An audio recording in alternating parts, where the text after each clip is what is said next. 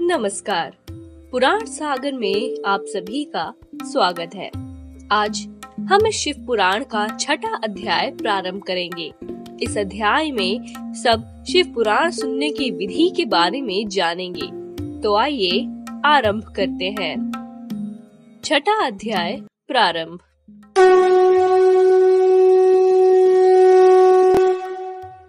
शौनक जी बोले, हे सूत जी आपको नमस्कार है। आप धन्य हैं और शिव भक्तों में श्रेष्ठ हैं।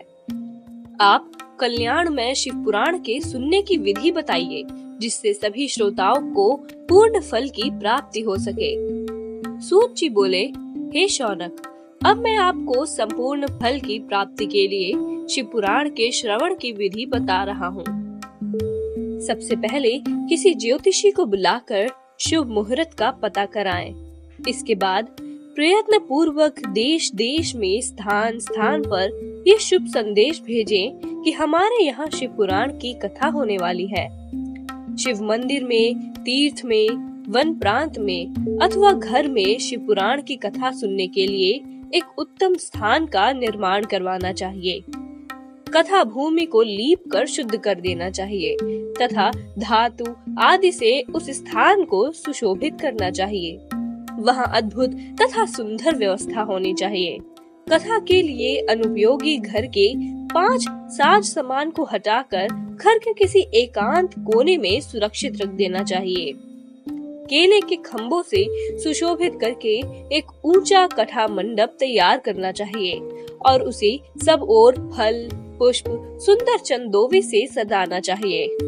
इसके बाद भगवान शिव के लिए दिव्य आसन का निर्माण कराना चाहिए, तथा कथावाचक के लिए भी एक ऐसा ही दिव्य आसन बनाना चाहिए। हे मुने, सभी श्रोताओं के लिए भी सुंदर स्थानों की व्यवस्था करनी चाहिए। अन्य लोगों के लिए भी सामान्य रूप से स्थान बनाने चाहिए। कथा कहने वाले उत्तर दिशा की ओर मुख करें, तथा सुनने वाले पूर्व दिशा की ओर मुख करके पालथी लगा कर बैठे। जब तक वक्ता व्यास आसन पर विराजमान रहे, तब तक प्रसंग समाप्ति के पूर्व किसी को नमस्कार नहीं करना चाहिए। पुराण का विद्वान व्यक्ता चाहे बालक हो, युवा हो, वृद्ध हो, दरिद्र हो, अथवा दुर्बल, जैसा भी हो, पुण्य चाहने वालों के लिए सदा वंदनीय और पूज्य ही होता है। सूर्योदय से आरंभ करके साढ़े तीन पहर तक उत्तम बुद्धि वाले विद्वान पुरुष को शिव पुराण की कथा बोलनी चाहिए, जो धूर्त, दुराचारी और दूसरों से विवाद करने वाले प्रपंची लोग हैं, उन लोगों के सामने ये कथा नहीं कहनी चाहिए। दुष्टों से भरे और डाकुओं से घिरे प्रदेश में और धूर्त व्यक्ति के घर में इस पवित्र कथा को नहीं कहना चाहिए। मध्यान्ह काल में दो घड़ी तक कथा को बंद रखना चाहिए जिससे कथा और कीर्तन से अवकाश पाकर लोग शौच आदि से निवृत्त हो सके। कथा प्रारंभ होने से एक दिन पहले व्रत ग्रहण करने वाले वक्ता को शौर, यानी कि अपने बाल साफ़ करवा लेने चाहिए। वक्ता के पास उसकी सहायता के लिए एक दूसरा वैसा ही विद्वान स्थापित करना चाहिए, जो सब प्रकार के संशयों का निपटारा कर सके। कथा में आने वाली विघ्नों से छुटकारे के लिए गणेश जी का पूजन करें। कथा के स्वामी भगवान शिव की तथा विशेषतः शिव पुराण ग्रंथ की भक्ति भाव से पूजा करें। इसके बाद श्रोता विधि पूर्वक तन, मन से शुद्ध एवं प्रसन्न चित्त होने के बाद आदर पूर्वक शिव पुराण की इस कथा को सुने जो मनुष्य भक्ति रहित होकर इस पुण्यमयी कथा को सुनते हैं, उन्हें सुनने का कोई फल नहीं होता कथा कहे जाते समय बीच में ही जो लोग उठकर चले जाते हैं, उनकी संपत्तियाँ नष्ट हो जाती हैं। जो पुरुष सिर पर पगड़ी आदि पहनकर इस कथा का श्रवण करते हैं, उनके पापी और कुलंकी पुत्र उत्पन्न होते हैं पुराण के अनुसार जो पुरुष पान चबाते हुए इस कथा को सुनते हैं, उन्हें नरक में यमदूत उनकी ही विष्ठा, यानी कि मल खिलाते हैं जो लोग ऊँचे आसन पर बैठकर इस कथा को सुनते हैं वे समस्त नरकों को भोग कर कौए का जन्म लेते हैं। जो लोग वीर आसन में बैठकर इस शुभ कथा को सुनते हैं, वे भी नरकों को भोग कर विश्व वृक्ष का जन्म पाते हैं। कथा सुनाने वाले को अगर अच्छी प्रकार से प्रणाम किए बिना ही कोई कथा सुनता है तो वो अर्जुन वृक्ष बनता है। रोगी ना होने पर भी जो लोग लेट कर ये कथा सुनते हैं, वो अजगर के रूप में जन्म लेते हैं। वक्ता की समान ऊंचाई वाले आसन पर बैठने वाले, इस कथा को सुनने वाले को पाप लगता है। जो इस पवित्र कथा तथा वक्ता की बुराई, यानी कि निंदा करते हैं, वे कुत्ते का जन्म पाते हैं। कथा होते समय बीच में जो गंदी बातें बोलते हैं, वे गधे का जन्म पाते हैं। जो कभी भी इस परम पवित्र कथा को नहीं सुनते, वे जंगली सुअर का जन्म लेते हैं। जो दुष्ट कथा के बीच में विघ्न डालते हैं, वे गाँव के सुअर का जन्म पाते हैं। पूजा के अंत में विनम्र होकर, बड़ी भक्ति के साथ दोनों हाथ जोड़कर सभी को साक्षात पुस्तक की स्तुति करनी चाहिए। सभी को इस प्रकार स्तुति करनी चाहिए। श्री शिव पुराण के रूप में आप प्रत्यक्ष सदा शिव हैं। हमने कथा सुनने के लिए आपको अंगीकार किया है। आप हम पर प्रसन्न हो। मेरा जो मनोवांछित हो, आप उसे कृपा पूर्वक संपन्न करें। मेरा ये कथा श्रवण निर्विघ्न रूप से संपन्न हो जाए। कर्म रूपी ग्राह ग्रस्त शरीर वाले मुझ दीन का आप संसार सागर से उद्धार कीजिए। हे शंकर, मैं आपका दास हूँ। इस प्रकार साक्षात शिव स्वरूप इस पुराण की दीनता पूर्वक स्तुति करके वक्ता की पूजा भी करनी चाहिए। इसके बाद सूत जी कहते हैं हे मुने, इस प्रकार मैंने भक्त श्रोताओं द्वारा भक्ति पूर्वक कथा श्रवण की उत्तम विधि आपको बता दी है। अब आप और क्या सुनना चाहते हैं? यहीं पर शिव महापुराण का छठा अध्याय भी समाप्त होता है और अब हम सप्तम अध्याय की ओर बढ़ेंगे और वहाँ पर शौनक जी और सूत जी का संवाद सुनेंगे। सप्तम अध्याय प्रारंभ।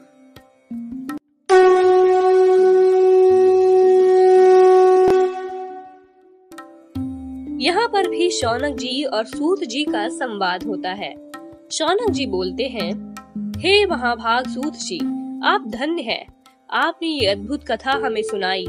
हे मुने, शिव पुराण की कथा सुनने के लिए जो लोग व्रत धारण करते हैं, उन सभी को किन नियमों का पालन करना चाहिए?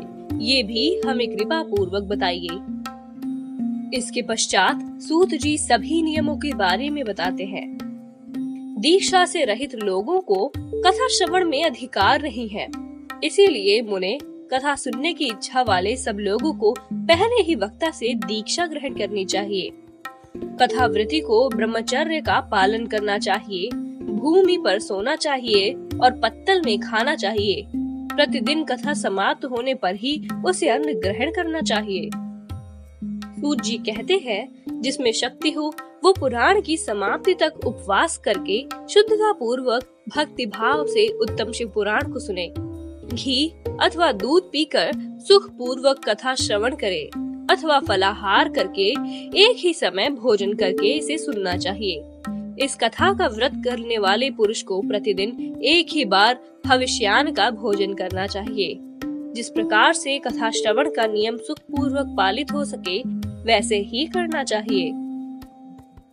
सूत जी कहते हैं कि कथा सुनने में विघ्न उत्पन्न करने वाले उपवास की तुलना में मैं तो कथा श्रवण में शक्ति प्रदान करने वाले भोजन को ही अच्छा समझता हूँ। गरिष्ठ अन्न, दाल, जला अन्न, सेम, मसूर, भाव दूषित तथा बासी अन्न को खाकर कथावृत्ति पुरुष कभी भी कथा को न सुने। कथावृत्ति को बैंगन, तरबूज, चिचिंडा, मूली, कोहड़ा, प्याज, नारियल का मूल तथा अन्य कंद मूल का त्याग कर देना चाहिए। जिस पुरुष ने कथा का व्रत ले रखा हो, वह पुरुष प्याज, लहसुन, हींग, गाजर, मादक वस्तु तथा आमिष, यानी कि मांस कहे जाने वाली वस्तुओं को त्याग दे। कथा का व्रत लेने वाला जो पुरुष हो, उसे काम क्रोध आदि छह विकारों से ब्राह्मणों की निंदा तथा पतिव्रता और साधु संतों की निंदा को त्याग कर देना चाहिए। सूत जी कहते हैं कि कथावृति पुरुष को प्रतिदिन सत्य, शौच, दया, मौन और ऐसे ही सद्गुणों को सदा अपनाए रहना चाहिए। इस प्रकार व्रत धारण करके इस परम श्रेष्ठ कथा का श्रवण करके आनंद पूर्वक श्रीमान पुरुषों को इसका उद्यापन करना चाहिए। सूत जी बताते हैं, यहाँ बताए गए फल की आकांक्षा करने वाले धनाढ़ यानी कि धनी लोगों को उसी प्रकार से उद्यापन करना चाहिए। वे कहते हैं कि अल्प वित्त वाले, यानी कि जो ज़्यादा धनी नहीं है, उन भक्तों के लिए उद्यापन की आवश्यकता नहीं है। वे एक तो कथा के श्रवण मात्र से ही पवित्र हो जाते हैं। इस प्रकार शिव पुराण की कथा के पाठ और सुनने के संबंधी समाप्ति होने पर श्रोताओं को भक्ति और प्रयत्न पूर्वक भगवान शिव की पूजा भी करनी चाहिए और उनके साथ साथ पुराण पुस्तक की भी पूजा करनी चाहिए। वे कहते हैं कि विधि पूर्वक वक्ता का भी पूजन करना चाहिए। जो व्यक्ति पुराण के लिए नया वस्त्र और सूत्र देते हैं, वो जन्म जन्मांतर में ज्ञान से संपन्न रहते हैं। जो लोग पुराण के आसन रूप में कंबल मृग चर्म वस्त्र, चौकी, तख्ता आदि देते हैं, वो स्वर्ग प्राप्त करते हैं। सूत जी कहते हैं, इस प्रकार महान उत्सव के साथ पुस्तक और वक्ता की विधिवत पूजा करने के बाद उस वक्ता की सहायता के लिए जिस पंडित को स्थापित किया गया है, उसका भी सत्कार करना चाहिए। हे मुने, यदि श्रोता विरक्त हो तो उसके लिए कथा समाप्ति के दिन खास तौर पर उस गीता का पाठ करवाना चाहिए, जिसे श्री रामचंद्र जी के प्रति भगवान शिव ने खुद कहा था। यानी कि शिव गीता। अगर श्रोता गृहस्थ हो तो उसे बुद्धिमान को उस श्रवण कर्म की शांति के लिए शुद्ध भविष्य के द्वारा होम करना चाहिए। इसके पश्चात सूत जी ने होम हवन करवाने की विधि के बारे में भी बतलाया। सूत जी कहते हैं हे मुने, रुद्र संहिता के प्रत्येक श्लोक द्वारा होम करें, अथवा गायत्री मंत्र से होम करना चाहिए, क्योंकि वास्तव में ये पुराण गायत्री में ही है अथवा शिव पंचाक्षर मूल मंत्र, यानी कि ओम नमः शिवाय से हवन करना उचित है कथा सुनने संबंधी व्रत की पूर्णता को सिद्ध करने के लिए ग्यारह ब्राह्मणों को मधु मिश्रित खीर भोजन करवाएँ और उन्हें दक्षिणा भी दें। सूत जी कहते हैं, यदि शक्ति हो तो तीन पल, यानी कि बारह तोला का सोने का एक सुंदर सिंहासन बनवाए और उस पर उत्तम अक्षरों में लिखी शिव पुराण की पुस्तक को स्थापित करें। हे मुनि, मैंने आपको शिव पुराण का ये सारा महात्म्य जो संपूर्ण फल को देने वाला है बता दिया है। अब आप और क्या सुनना चाहते हैं? जो सदा भगवान विश्वनाथ का ध्यान करता है जिनकी वाणी शिव के गुणों की स्तुति करती है, वह धन्य है और संसार सागर से पार हो जाते हैं। भिन्न भिन्न प्रकार के समस्त गुण, जिनके सच्चिदानंद में स्वरूप को कभी स्पर्श नहीं करते, जो अपनी महिमा से जगत के बाहर और भीतर वाणी एवं मनोवृत्ति रूप में प्रकाशित होते हैं, उन अनंत आनंद घन रूप परम शिव की मैं शरण लेता हूँ। ऐसा कह के श्री सूत जी भी शांत हो जाते हैं। और यहाँ पर शिव महापुराण का सप्तम अध्याय भी समाप्त हो जाता है। अब कल से श्री शिव महापुराण का विद्येश्वर संहिता का खंड प्रारंभ होने वाला है। तो आज के लिए हम बस यहीं पर अपनी कथा को समाप्त करते हैं। कल एक बार फिर से विद्येश्वर संहिता से आरंभ करेंगे। नमस्कार।